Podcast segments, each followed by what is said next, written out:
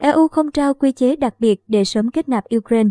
Theo trang Euronews.com, các nhà lãnh đạo Liên minh châu Âu EU đã bác bỏ lời kêu gọi của Ukraine về việc đẩy nhanh lộ trình gia nhập EU kể từ khi xung đột Nga-Ukraine nổ ra. Tổng thống Ukraine Volodymyr Zelensky và các quan chức cấp cao của Ukraine đã nhiều lần kêu gọi EU ngay lập tức kết nạp nước này làm thành viên. Tại hội nghị thượng đỉnh không chính thức ở Versailles, Pháp diễn ra từ ngày 10 đến ngày 11 tháng 3, 27 nhà lãnh đạo EU chỉ thừa nhận nguyện vọng của Kiev và lưu ý đến lá đơn đề nghị gia nhập EU mà ông Zelensky đã ký vào ngày 28 tháng 2. Các nhà lãnh đạo EU đã giao cho Ủy ban châu Âu chuẩn bị báo cáo liên quan đến yêu cầu này. Tài liệu dự kiến sẽ được công bố trong vài tuần tới, nhưng không có thời hạn cụ thể. Trong khi chờ đợi báo cáo này, chúng tôi sẽ tăng cường hơn nữa mối quan hệ đối tác để hỗ trợ Ukraine theo đuổi con đường châu Âu của mình.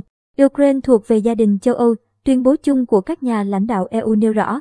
Khi Ủy ban châu Âu đưa ra báo cáo, các nhà lãnh đạo EU sẽ bỏ phiếu về việc trao tư cách ứng viên cho Ukraine.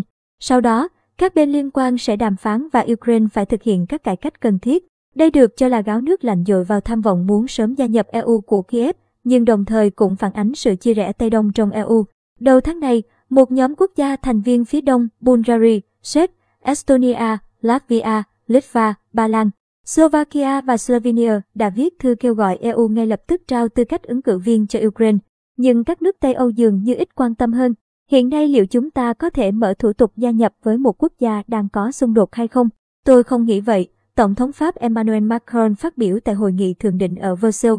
Thủ tướng Tây Ban Nha Pedro Sanchez trước đó đã nói trong một cuộc phỏng vấn rằng gia nhập EU là quá trình lâu dài và có những yêu cầu, cải cách mà Ukraine phải đáp ứng. Thủ tướng Hà Lan Mark Rutte thậm chí còn tỏ thái độ rõ ràng hơn trước cuộc họp. Phát biểu với các phóng viên, ông Rutte nói, chắc chắn rằng Hà Lan và Ukraine đang kề vai sát cánh, nhưng không thể cấp thủ tục để gia nhập EU nhanh. Không có thủ tục kiểu này. Sau đó, Thủ tướng Ba Lan Mateusz Morawiecki cáo buộc một số quốc gia muốn làm chậm quá trình gia nhập của Ukraine, ví dụ như Hà Lan. EU-Ukraine đã ký một thỏa thuận nhằm tăng cường hợp tác kinh tế và chính trị. Theo thỏa thuận, Kiev cam kết thực hiện một loạt cải cách nhằm đưa nước này tiến gần hơn đến các tiêu chuẩn của EU.